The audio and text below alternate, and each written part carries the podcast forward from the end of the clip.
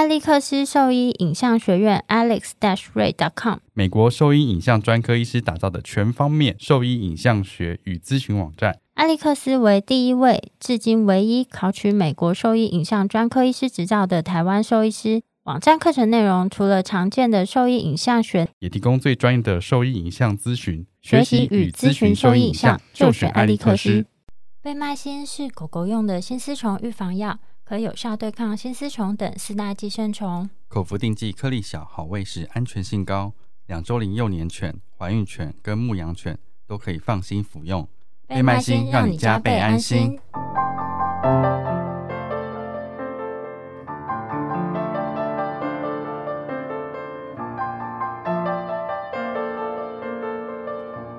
你现在收听的是 Wonder Vet Talk，超级好兽医的闲聊时间。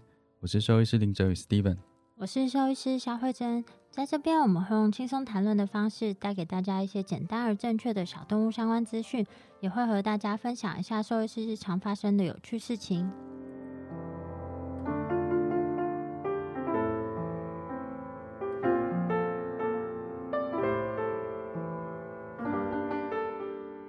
今天我们还是很荣幸欢迎到伊雅动物医院的院长吴安宁医师跟副院长杨立全医师来跟我们聊聊小动物的相关知识。欢迎学长跟学姐。啊，大家好，很好哎，谢谢谢谢大家的欢呼，谢谢谢谢。谢 现现场现现场的那个来宾不要这样子，不要激动，坐低一点，坐低一点。后面后面有机会，后面都有机会的。可以这么顺的讲这些，感觉现场有数千人。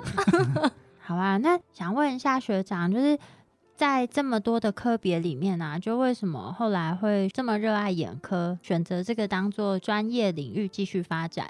这其实也不是选择，只是因为那时候我们大学是嘉义大学啊，老师没有专门眼科的专场的老师，所以那时候其实我只是想要挑战一个比较难，然后没有人会的东西。可那时候你们那边有其他科别吗？例如说心脏科？呃，我们那边在我们毕业之后才比较发展，在我们的时候其实应该说师资都是蛮比较 GP 这样子。对。好像不到 GP 教这一科门的人，他可能不是真的这个专长，所以他不是临床，不一定是 临床老师。临床老师不一定是临床做临床的啊。那时候很幸运的是有请到两个台大的老师来，一个叫杨恒林，一个叫梁硕林，也就是博联的那个院长、副院长。那那时候就是因缘机会下知道，哦，原来可以这么强，小动物可以这么厉害。可是因为他们两个也不是眼科的。专家啊，就觉得哎，眼科好像都没有人会，或者是很想要去知道，让我来教你们这样子。不是不是，那就是拓展一个比较对，想要找一个自己不太会对啊新的领域，然后很想要学会它，挑战，所以就挑战眼科。啊，因为眼科只有中心、台大才有，所以就去考中心或台大研究所啊，就很幸运的进台大。进了之后才发现，哇，神经科更难呢。对，神经科还好还好，我那时候没有想说要念个神经科，还不懂，还好眼科就好，眼科真的很难。所以其实学眼科的过程，只是因为我想要挑战自己一个不是很熟悉的领域，然后觉得眼睛很漂亮，可是眼睛漂亮是比较次要。主要是因为我觉得很想要挑战不会的东西，嗯，所以就选了眼科。我觉得目的越单纯，可以学的越好。也因为我什么都不会。所以去台大的时候还蛮痛苦的，就是真的，我是我讲真的，我那时候很认真，到老师讲的每一字每一句我都会抄下来。你说脏话吗？不是，老师 林林老师不讲脏话。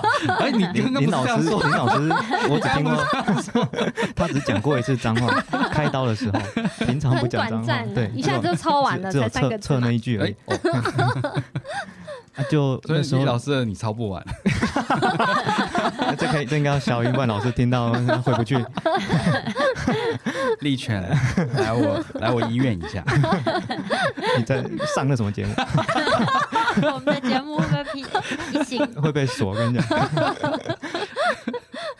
所以就后来就跟着老师学，那老师讲的一字一言一句我都会把它写下来，然后就回家复习，老师讲什么就学什么，这样就很幸运的就学会眼科了，很强哎。真的，我以前在写笔记，我回家都从来不看的。我是写笔记高手，所以而且我不会打瞌睡，所以我基本上听研讨会都很轻松，就是笔记都很完整。是睡不着还是？我没办法坐着睡觉啊，我一定要躺着才能睡觉，除非那个老师真的很厉害，就是那个音频实在是太夸张了，否则我一定睡不着。频道就是就是像催眠曲啊，但通常旁边已经睡一片了，我都还没睡着。如果林老师讲你不会睡着，应该是还好，睡，因为老师讲话其实有点平。对对对，但老师的我不会睡着。嗯，很厉害，派我去上课就对了。真的，所以我曾经有个同学说想要赞助我去上课抄笔记这样。哦，真的。但是他叫我去听心脏，我就是对心脏啊，我不行哎。哎，心脏我不行，我们已经放弃了。我很多科也，我去听演唱会，大部分也睡不太着。右侧长轴四腔室啊？什么？听听完就啊，算回家回家。心脏我真的不行。你知道我们那时候就是参加那个内科医学会吗？我们那时候还想说，还是听一下，就可能听一个像 GP 这样有知道这些东西，可我自己不会做，对，就可以转正给转给其他心脏科。我觉得完全不行，我去听的时候，整个睡一整片下午。那个，然后你看那一片，不是不是，我们你就看那一片外科医师那一片，全部都睡着。而且你知道那个椅子，就是去哎，那个是松烟那边呐，然后那个是只有一个椅子哦，也没有桌子什么这。外科医师睡到讲义全部掉在地上，掉那个笔掉在地上的声音此起彼落，我。觉得很夸张。而且那个我们想，但但我觉得更夸张的是打呼的，啊我都好想要跟他说，你要不要回家睡觉？他打呼一场就算，他打呼四五场，不是他可能真的躺下去睡不着，他有人跟他讲话，好不容易有机会报名。白噪白噪音的概念，对他需要有人跟他讲话才睡。那可以听我们的那个好读书系列，真的，他可以睡着。对啊，可以推荐给他。对，好，那我们我们今天要聊一下，就比较亚东院的专长之一，就眼科部分的疾病。其实我们以前在爱屋看这些疾病就看超少的，可是偶尔还是会有啦。那大部分我们能够诊断的，就是很容易肉眼看得到的，尤其是比较深层的角膜溃疡的问题，那这是最常见的。可是其实角膜溃疡可以分很多不同的病因，我觉得非常复杂了。然后，所以我自己在看的时候，我就觉得说，哎，今天是猫咪的角膜溃疡，或者是狗狗的角膜溃疡，嗯哼，其实都是很不一样的问题，所以不可能有一个方式是全部都用一样的东西去做治疗。所以这个部分有没有建议说，在角膜溃疡的情况是需要做什么样的诊断或检查，再去决定后续的治疗方式？一般啊，我觉得角膜溃疡最重要的，其实对一个眼科医师来说，诊断角膜溃疡简单到一个不行。但是最难的是告诉你它怎么发生的，所以我都会跟主人讲，你今天来看眼科，我会把它治好是一个非常轻松写意的一件事。但是我最难的就是让这只狗不要再角膜溃疡。所以一般角膜溃疡的诊断就是我们会让它点荧光染色，在眼睛上点一个黄绿色的染剂，只要它有染上色，就表示它的皮已经破了。那层皮我们叫做角膜的上皮，只要角膜上皮破了，露出基质，相当于就是你破皮露出肌肉，你就会被染上一个绿色的荧光染色，那我们就可以诊断角膜溃疡，再借由这个染色的变化去判断它的深浅，或者是靠一些临床经验也可以判断深浅这样子。但治疗上会狗猫差很多啊，治疗的步骤很不一定，但是就是最重要的还是怎么去预防，因为如果没办法预防，它就是可以再受伤。诶，学长那个。染色的部分啊，是只有一种荧光染色吗？只有一种，还是有其他的？没有，就只有一种荧光染剂。那荧光染剂会染在基质上，所以当没有破的时候染不上，破的时候染得上。破的时候有一点深度，会染成一个很像 T 字形的形状。嗯，破的时候如果快要穿的时候，会变成 T 字形的底染不上，但是 T 字形的边却染上。啊，穿孔之后就什么都没有了，所以就是会借由染色的变化去判断说它是多深的溃疡。啊！但是如果你真的是一个很有经验的一个眼科兽医师，你不染色你也看得出来。所以后来像我们在看病，染色只是要证明给主人看啊，他有受伤哦，就这样，就是说不用看，其实就看得出来他受伤了。所以啊，医生你这样还要做检查，不是你看看就知道了吗？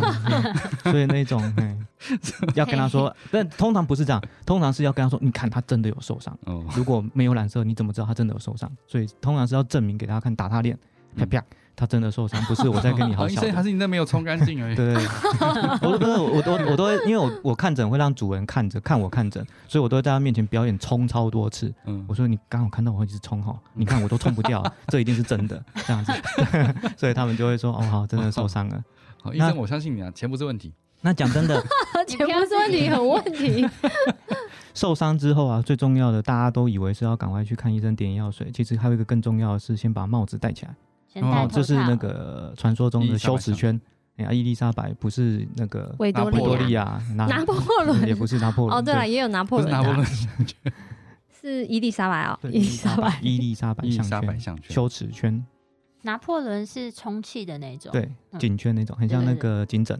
顺便讲一下颈枕，颈枕对眼科疾病没有预防防护的效果，所以千万不要看起来好看戴那个闪吸的那种也不行，带那个小，花的，软的是，人家剪头发再戴的那种，那也不行哦，，陕西是就是那种陕西披肩式的，哦，披肩的，陕西 所以一定要戴那种硬式的，然后帽檐一定要超过鼻头两公分，才可以保护到眼睛。侧面看对，，侧面看帽檐要超过两公分。如果视力不好的话，尽量买透明的帽子啊；视力很好的，你买有颜色的没差你说。人吗？狗狗啦，，你看你你的你的视力好是什么意思？就是视力好，它如果视力好的话，有不是才要视力跟没戴透视力对，透明因为没视力的狗狗，它的周边会看得很不清楚，嗯。所以如果不是透明的，它会很焦虑，慌，对，它会焦虑慌张。所以如果视力好的，它可以转头，或者嗯。是它随便眼眼光与角就看得到。他们戴比较不透明的，倒比较无妨，但我都是比较喜欢透明的，但是失明的话就可以戴，不透明的，不透明的。全失明就不透明没差，嗯，因为它不用看了。但记得帽檐要超过两公分，那角膜的深浅这件事情，其实也会决定你做治疗的建议，对不对是？一般建议深浅如果小于百分之五十，可以用内科保守治疗；超过百分之五十的深度，一般建议外科治疗。但是以一位有经验的眼科兽医师来说，即使深度超过百分之五十，我也是可以的，内科可以那个也是可以那个，配一个但但不要不建议啦对。啊，就是配配配一个 欢呼声哪个，来不及，哎，谢谢谢谢谢谢。那个二楼的不要，二楼的不要这样子，好危险的，坐下来坐下来，荧光棒不要丢好不好？那所谓的内科治疗是 就是戴帽子点眼药水。其实讲真的，眼睛它本来就会自己愈合，我们要做的事情只是防止眼睛愈合的过程不要感染。所以为什么很多人会说啊角膜溃疡点抗生素？其实不是抗生素帮它愈合的，抗生素在这个阶段只是希望它不要被感染。嗯所以讲真的，如果它今天只是破皮而已，你点不点抗生素，它都会愈合。就像你今天被书本的纸片割到手，你不，你根本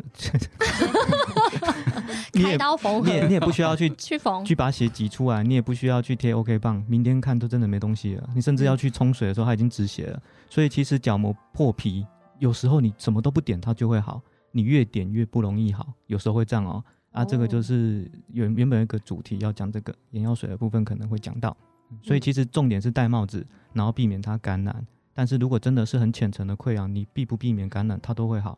很深层的溃疡，因为愈合时间比较久，所以感染几率高，我们就要去挡一下。所以大致上嗯这样子讲，百分之五十以下的角膜溃疡，大概愈合的时间可以评估的出来嘛？你这个要分得很细，就是我们受伤的时候，在眼睛上会是先长皮才长肉，也就是它会先用上皮愈合，才会长基质回来。上皮愈合，就算伤口再大，你全层的眼角膜全后就是全圆周全部都被剥开好了，只要四到七天内就会愈合。所以哦你的伤口就算是零点一公分、一公分，全部都是四到七天内一定会愈合。所以皮的愈合很快，嗯，可是肉的愈合很慢。你说下面对，下面所以通常染色染上去就表示皮已经破了，嗯就表示它需要花四到七天才会把皮补回来。那剩下的肉看有没有深度，只要没有深度的话，皮一长完就是好了嘛。那如果有深度的话，皮长完那个肉要长回来，以动物的种别、年纪会影响它愈合速度。举例来说，狗狗会比猫咪慢一点啊，猫咪会愈合的比较透明一点，然后老狗会比年轻狗来的慢一点，然后有生病的糖尿病的、库欣的也会比较慢一点，所以剩下的肉会愈合多快，就要看那只狗的健康状况、年纪、品种什么的因素影响，大部分都是需要一两个月的。哦所以通常你看到眼角膜溃疡有个洞，通常你会发现它变成没有个洞要很久，可是它可以很快就变舒服了，因为它已经长皮，长完皮之后它就不会那么痛，可是它还是有个凹，所以就等那个凹变平。那年纪很大的狗狗，那个凹是不会变平的，因为它愈合能力太差你。说它肉长，不回来，它就只能够就掏空了这样子。哦，嗯所以其实有时候我们看到，就是说它已经一阵子了，嗯，即使看到有凹陷，它其实也不一定是有问题的。对，所以你如果染个色染不上去，就表示那是曾经受过伤、那陈旧伤。哦嗯，那如果它周边已经变成水肿水肿了，周边水肿，但是中间有个凹，对，那就是新的啊，那是新的伤。因为有水肿，表示水会跑进去，水会跑进去，必须要破皮，或者是后面有问题才会让水跑进去。所以如果你看到角膜水肿，应该是正在受伤。所以如果你持续点眼、戴头套，治疗时间超过七天以上，还是染得上色的话，是不正常的，这个通常不会设这么短，通常会设十四天。十四天，眼角膜溃疡十四天以上治不好，就是复杂性角膜溃疡。复杂性十四天以内叫做 simple，就简单，跟嗯 complicated、就是简单跟复杂版。简单就是随便看随便点，戴帽子啊不点也会好，戴帽子点一个抗生素也会好，戴帽子点人工内衣也会好，那都是简单版。戴帽子，但对啊，戴帽子不会好，或者是怎么点都不会好，然后超过十四天都没有好，就分复杂。复杂版只有三个原因，猫只有两个原因，狗有三个原因。嗯原因一叫做没有找到真正的原因。什么叫 idiopathic，对？不是，例如说它睫毛倒插，嗯，然后你一直在、哦你一直在点抗生素啊，那个毛就插在那，你就一直有刮，有一根箭啊刺在你的肚子上，然后你一直在涂止痛药，那那根剑就是刺在你肚子上，那不会好啊，你要把它拔出来啊。嗯所以如果真正原因没找到，第一个不会好的原因，嗯第二个很常见啊，也是台湾很多兽医一直都不会看，或者是有看没有懂的。以前叫做不愈合性角膜溃疡，现在叫做慢性浅层角膜上皮缺损。慢性慢性浅浅层层角膜上皮缺损，英文叫做。英文叫做 SCAD，就是 S C C E D S，以前叫 Indolent ulcer，但是后来觉得我这个这这个这个名称不 够不够难，所以要再难一点，就 S 把 C 它 C 复 E 杂 D，化。对，嗯。SCC 这个听起来很屌，有没有？对啊你这个病 S C C E D，哦，绝招。哦，真的超超屌，真的，然后说，哎，那个医生，我这狗好像是 SCCED，超超强，然后讲出来很炫，得了一个很特别的病。出去跟别人讲别的事主讨论的时候很有讨论度哎，对啊，整个人都有疯了。啊，这个病就是老狗狗狗特有的疾病，嗯然后它如果不做手术清创不会好，它嗯只点眼药水戴帽子永远不会好，不会好可以不会好多久？我看过最久的是两三年，就一直在看角膜溃疡不会好。然后一直点眼药对药，你一直听到病史是角膜溃疡，已经超过两周了嘛？嗯它是两三年，我说是两三个月，两三年，两三三，年，想说哦，那大概就是这个病了啊。先跳到第三个，第三个病是感染。嗯可是感染，因为台湾做的很好，台湾医生没事就是开抗生素，嗯所以台湾的狗狗眼睛要感染的几率还蛮低的。所以第三个绝对是叉叉。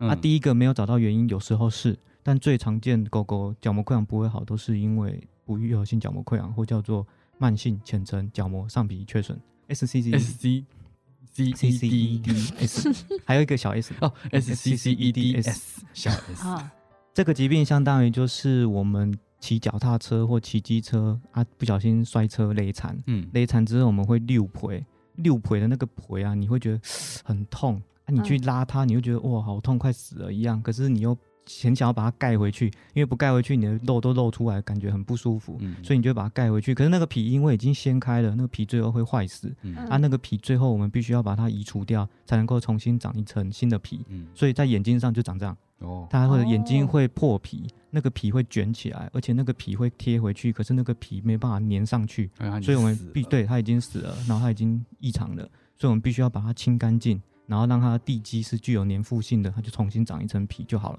哦所以这个病一定要清创，可是很多人就不敢拿一些治疗式的东西在眼睛上刮除它，就会好不了，就是因为这个问题。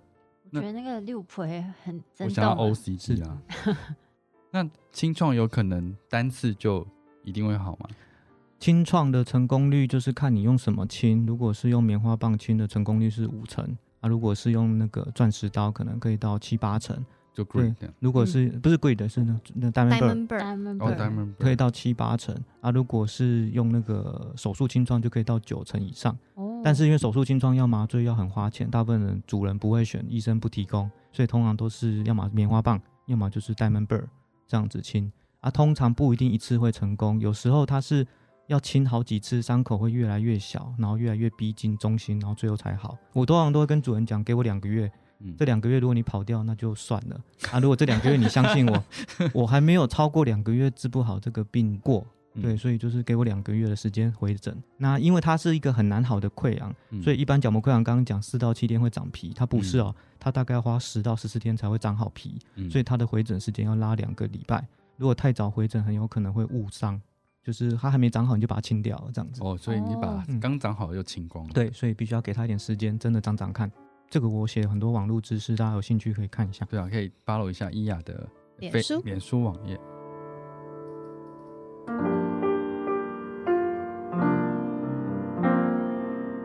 我是伊雅动物医院杨立全兽医师。您现在收听的是 Wonder Vet Talk 最专业的小动物 Podcast 频道。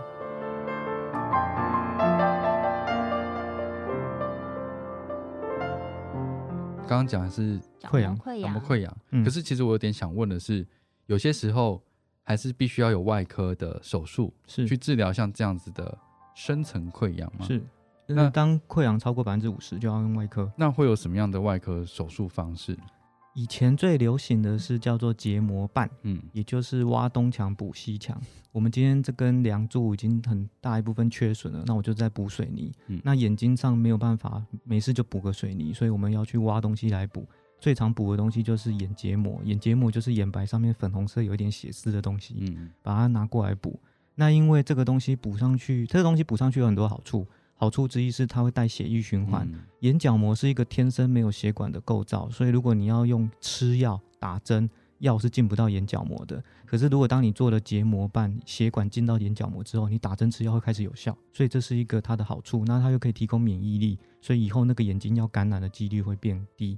然后它又可以当做一个保护层，它以后被撞到要刺破的可能性也降低。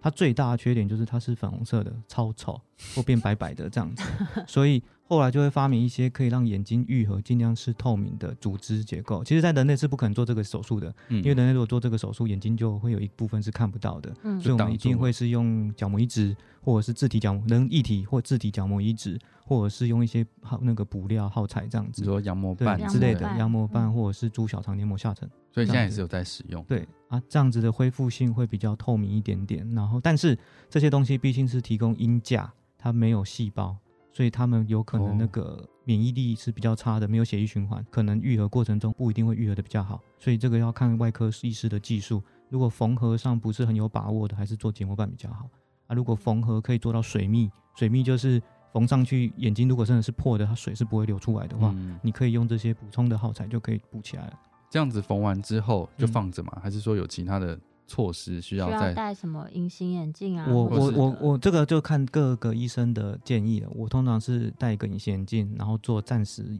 部分眼睑缝合，哦因为隐形眼镜要戴得住的狗或猫很少，所以除非它实在是瘫痪，头 都不会甩不，都不会 动，嘿然后眼睛超凹的这样子，否则通常都会甩一甩它就掉下来。掉下来之后就是医生，请问戴两天掉下来算谁的？啊，再戴一个你就会哦好花钱啊，不帮他戴又觉得那干脆当初就不要建议，所以就会我就会除非手术，否则不太让狗狗戴隐形眼镜，嗯那就会让它戴隐形眼镜，然后那个缝暂时部分的眼睑，可能缝到剩三分之二的开口这样子，眯一部分这样。这个开口是主要是为了要点药对，啊，隐形眼镜的目的其实只是给它一个保护跟表面张力，它可以把那个敷料让它尽量是贴附在眼睛上，愈合会比较顺利，跟不会被排斥。嗯，为什么狗猫戴隐形眼镜那么容易被甩掉，人就不会？因为狗猫有那个第三眼睑，嗯错，不知道最重要的是第三眼睑。哦，但它们只要眼睛往后退的时候，第三眼睑就会出来，就是关门还要再关一个纱窗那种感觉，就是很容易，推掉它会把它推推，嗯它把它推掉，哦所以狗猫很难戴得住啊。再就是狗猫很喜欢甩，你没事不会甩头吗？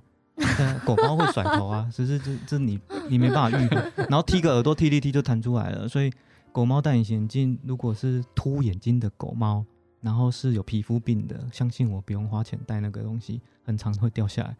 所以八哥啊，对，除非它可以娃娃，真的真的真的，嘿没多久就掉。啊，或掉了有时候没发现，下次回来看就是没有这个东西啊，医生也不敢讲，哦，哎、愈合了，很好，因为真的很贵啊，戴一片都真的那很贵，嗯不便宜哎。收多贵就看医生。了，一对，所以我就没有讲那个费用，但真的、对，因为之前我有那个化疗的狗狗，他们眼睛就有问题，然后有戴隐形眼镜，然后就是回去狗也是这样子甩两下就掉了，然后主嗯人就大叫：“我的钱，我的钱就没了。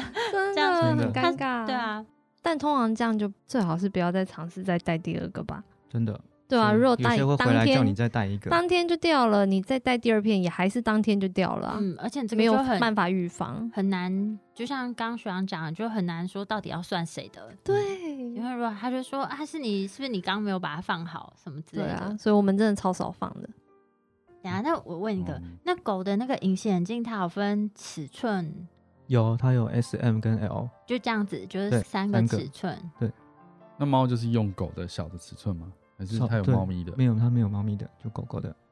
所以它的曲度也是没有关系，它是软式的。这个非常好的问题，通常曲度会有关系。其实每只狗眼睛都不一样圆，所以很长你会发现隐形经常会有泡泡。对啊。然后你怎么赶都赶不掉。嗯。所以我就觉得这还是要讲，我就没事不用戴隐形镜，除非你有办法让隐形镜一直靠在上面。对啊，我想说那贴真的对很容易掉，超容易掉，那就没办法，无法。所以那是硬式的吗？还是软式的？软软式的。高透氧软式的。高透氧软式。对，不是完全百分之百贴合，有时候呛死呛死的。会有那种不贴合，很容易掉，还是有什么胶可以弄在里面？这样很变态。我觉得最最重要的还是让眼睛缩小。最重要的是眼睛眼皮可以缩小，还是比较重要，才能够戴得住。或者是那只狗很眯眼，就是它痛到眼睛是睁不开的那种，你可能戴得住。可是当它舒服之后，就会跳下来了，因为它戴上去之后，它会很止痛。眼睛因为什么会痛？是因为眼睛的神经是皮肤的三四百倍这么密。所以，当它只要一点小破皮，你就会痛到一个不可思议。自己如果眼睛，大家认为没有眼睛受过伤，没有，我自己之前放过 STT 啊，我觉得很那个吴一涵以前眼睛受过伤，他说睁不开，就算点局麻都睁不开，真的超痛。所以，当你放上隐形眼镜之后，它就会减少那种铺路的感觉，有点像是那个。敏感性牙齿刷舒酸定，那个 就会觉得哎，好像没这么生，大概这种感觉就会觉得好像又可以再吃个东西了，但其实没有好，还是要去看医生。所以戴隐形镜蛮止痛的。再来就是很多手术完之后啊，不管了，就是它有这么多种不同的眼药，嗯，对。那在选购眼眼药的时候有什么？哎，使用眼药不是选购啊，使用眼药的时候 有什么需要特别注意的吗？使用眼药，嗯，是，嗯因为很多，其实我们以前在医院呐，没有特别去看药，我其实没有特别去看药的其他成分。就例如我，我今天真的需要抗生素的话，我大概就看主要成分是什么，但就其他就不会再去看它基底是什么东西，这个会有影响吗？会啊，可是就是大家要知道，是看点眼药水最重要是需要才要点，不需要的病不要多点。什么是不需要的病？就是他根本他没有感染，点抗生素干嘛？他没有怎么知道他有没有感染？就是看他眼睛有没有一些感染性、感染样的分泌物，黄绿色的眼屎这种东西。啊，如果他没有眼药膏点青光眼药，没有发炎点消炎药，其实那都是不必要的。这个要讲就是说，眼药水里面都有防腐剂，所以不是眼药水点越多，什么都有兼顾到是最好的。我曾经去听一个演讲，一个香港的医生叫做 Drake 啊，他是讲说他曾经遇到一个角膜溃疡，怎么点都点不好。一天点抗生素六到八次，嗯，怎么点都不会好，他觉得奇怪，感染有这么严重吗？后来他把抗生素停掉，他好了。对，所以他跟我们讲一个很重要的观念，因为他是美国兽医眼科专科，他说任何眼药水都有防腐剂，有些狗狗对那些防腐剂的敏感性或者是伤害性就真的比较敏感，所以它的眼睛的上皮在再生的过程中很容易会被防腐剂干掉，或者是眼睛会因为点了防腐剂很刺痛、干涩，它会想要揉眼睛，都会影响伤口愈合。所以他后来就是把他所有眼药水停掉，只点不含防腐剂的人工泪液，它就好了。我那时候就很吓到，我就我就对我震撼，我从来没有想过原来药可以变成毒药。嗯，所以大家要知道是需要才要点啊，点眼药水会有顺序，通常是从水性点到比较稠的眼药水，就是你看起来是透明的，就是水性；看起来是白白的，就是悬浮液；看起来像浆糊，就叫叫凝胶；看起来像眼药膏，就是眼药膏啊。通常就是水性。悬浮液、凝胶、眼药膏，顺序上是这样点。那间隔时间？间隔就是水的，只要隔五分，其他都建议隔十到十五分。为什么要隔？是因为药物作用会比较缓慢，它必须要一点时间才能够进到眼内跟被吸收。如果你太早就点下一个，它可能会把前面的冲掉，浪费钱跟又没有效果，跟只是为了时间。所以如果真的比较好的话，其实我连那个水性的有时候都建议你可以隔很久才点下一个，尽量让它吸收效果最好。那还有一个变相可以让吸收效果变好的方法是按住鼻泪管，因为眼药水会点完之后会从鼻泪管流到鼻腔，所以有时候你会看到狗狗点完眼药水，它会舔鼻子，或者是会蹭蹭蹭这样子，原因就是因为它流下去了。所以按住鼻人也是这样，按住鼻泪管会让药效增强。哎，这是一个小。那如果它原本就阻塞的话就没关系，那就太好了。好，还有一个小知识就是眼药水一 cc 一滴是零点零五 cc，眼睛能够容纳的水量是零点零二 cc。所以一滴眼药水是眼睛能够容纳的二点五倍，所以千万不要问说眼药水要点几滴，眼药水只要有点中都是一滴。你自己有点过眼药水，就会发现眼药水一滴一定会流出来，不可能不流出来。我会多点是因为常常瞄不准。我通常都 我通常都说瞄不准自己。有时候不容易，你自己会扎眼睛哦？不会啊，我会。我通常都说那个房单上建议一次点两滴，很尝试那个为了房贷，有点像是叫你插插头要插两次，你就不可能插不中了。你插完就拔出来再插，一定插得中。所以这 这只为了防弹。药物的效果不会因为单次点两滴而变强，但是会因为频繁的给予而变强。所以眼药水最强的是很频繁的点，而不是一次点两滴。所以如果真的要增加它的强效，就是要。隔几小时就点一下这样子，但是要小心，就是刚刚讲的防腐剂，点越多，有时候眼睛反而是在受伤，而不是在修复。那人工泪液里面就不会有这些东西。人工泪液因为为了长时间点，所以一般市面上买到的罐装人工泪液，大罐的那种，是细细的那种，都是含新式防腐剂。新式防腐剂就是可能是看到光线会裂解，但是它还是有防腐剂。嗯，所以如果真的很需要频繁点人工泪液的话，在人类。建议如果一天人工泪液要点四到六次以上的话，会建议点不含防腐剂的。嗯，不含防腐剂就是药局眼睛行会买到那种小条小根的扭断皮质啊，他会叫你一天要点完的那一种。哦，那种其实我个人觉得那是我现在的主选，因为很多狗狗，例如说眼睛干涩，其实是三四岁的时候就发现了。那个时候如果他要点一辈子的眼药水，我还是比较建议是点不含的防腐剂的，这样子比较好一点。就是在我们的网站上有一篇文章，然后我们有做一个图，就是教大家怎么样去辨识说这个眼药里面到底有没有含防腐剂。所以就是在拿到那个眼药水的时候，其实也可以稍微看一下成分，然后再自己做一下确认。嗯，因为常常有时候来门诊啊，就是饲主都会讲说，这个狗或是猫，它眼睛红红的，它感染了，他就会跟人说一定要开一个眼药给他，然后。在这种情况下，就是要怎么样去说服他们？就是跟他们讲说，真的不需要，因为有时候跟他们讲说，他真的其实不需要，因为他们觉得看起来红红，他就是有感染，他就有问题这样子。那一般杨医师会怎么样回复？其实眼睛红红的最重要的是眼睛红红的是症状，不是病。就是这我都会讲，武汉肺炎会咳嗽。那个肺癌会咳嗽，吸入性肺炎也会咳嗽，呛到也会咳嗽，气胸搞不好也会咳嗽，食道癌搞不好也会咳嗽，任何胸腔疾病可能都会咳嗽。我们如果今天只因为咳嗽就去止咳，其实你没有治疗到真正的原因。所以眼睛红很重要的是，它告诉你你的狗狗眼睛生病了，找出它的原因比点消炎药来的重要，因为消炎药一定会让它变白。可是消炎药只是压抑它的症状，如果你没有找到真正的原因，你只是压抑症状，当它变更严重的时候，你可能就已经回天乏术了。这我都会举例，就是例如说肺癌的人，他一开始因为咳嗽，他觉得想自己想感冒，所以他就去吃吃个感冒药，然后就这样盯了很久，盯到某一天他觉得呼吸怎么会有点困难，或胸腔有点痛。他就去看医生，扫电脑断层之后，发现肺癌已经末期了。嗯，所以有些时候小症状可能是一个警讯，但是我们如果都一直去压抑它，反而会一直忽略到它可能真正有什么原因。所以眼睛红其实只是告诉你他眼睛不舒服，可以是干眼症、白内障、青光眼，或者是一些眼睛内的一些肿瘤性疾病什么的。我们要去把它找出来，然后再根据它做治疗。举例来说，如果是因为青光眼而眼睛红，你降眼压它就会变白。而不需要去点消炎药才会让它变白。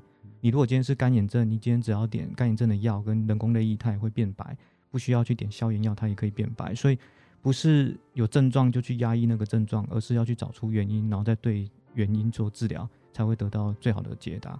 那我想问一个，刚刚讲的人工泪液嘛，或者是一般的眼药水，在家里如果如果需要保存的话，你会建议怎么样保存会比较比较好？一般它都是建议放在十到三十度 C，除了一些少数的药要用冰的，所以如果你一般眼药水没有开封，都是只要避光啊，不要不要对，就不要阳光直射啊，不要太热的地方就可以了。但是如果它都已经开封了啊，你长时间没有在用，一定要冰冰箱，因为会污染，然后会长细菌。可是眼药水通常都会建议是开封后一个月内一定要丢弃，所以就算它真的这个疾病，你点个一周就好了。剩下的你拿去冰冰箱，可是一个月没有用到，还是把它丢掉比较好。所以不好意思，杨医师上次你看药还有，我可不可以先点这个？有啊，我一堆那种半年前的眼药水还没点完，五 CC 的眼药水，然后半年都还没点完。我说那你一天点几次？一天点一次，我都有在点啊，一天点一次。五 CC 耶，半年哎，自己会生，我还有剩一点，我我快用完再来买。哇，知道你在点什么，会有这种事啊。好，那我们今天就大概针对一些狗狗常见的眼科疾病，就是角膜溃疡的部分，稍微做了一下介绍。那有一些在我们的网站上，还有就伊雅的粉砖上面都有就是卫教文章的分享。如果说听完之后还是有一些疑问的话，可以先到这些网站去搜寻相关的资讯。那我们的网址是 triple w 找 wondervet com 打 t w 或是 Google FB 搜寻 wondervet 超级好兽医就可以找到我们哦。那今天的节目就先到这边了，拜拜，拜拜，拜拜。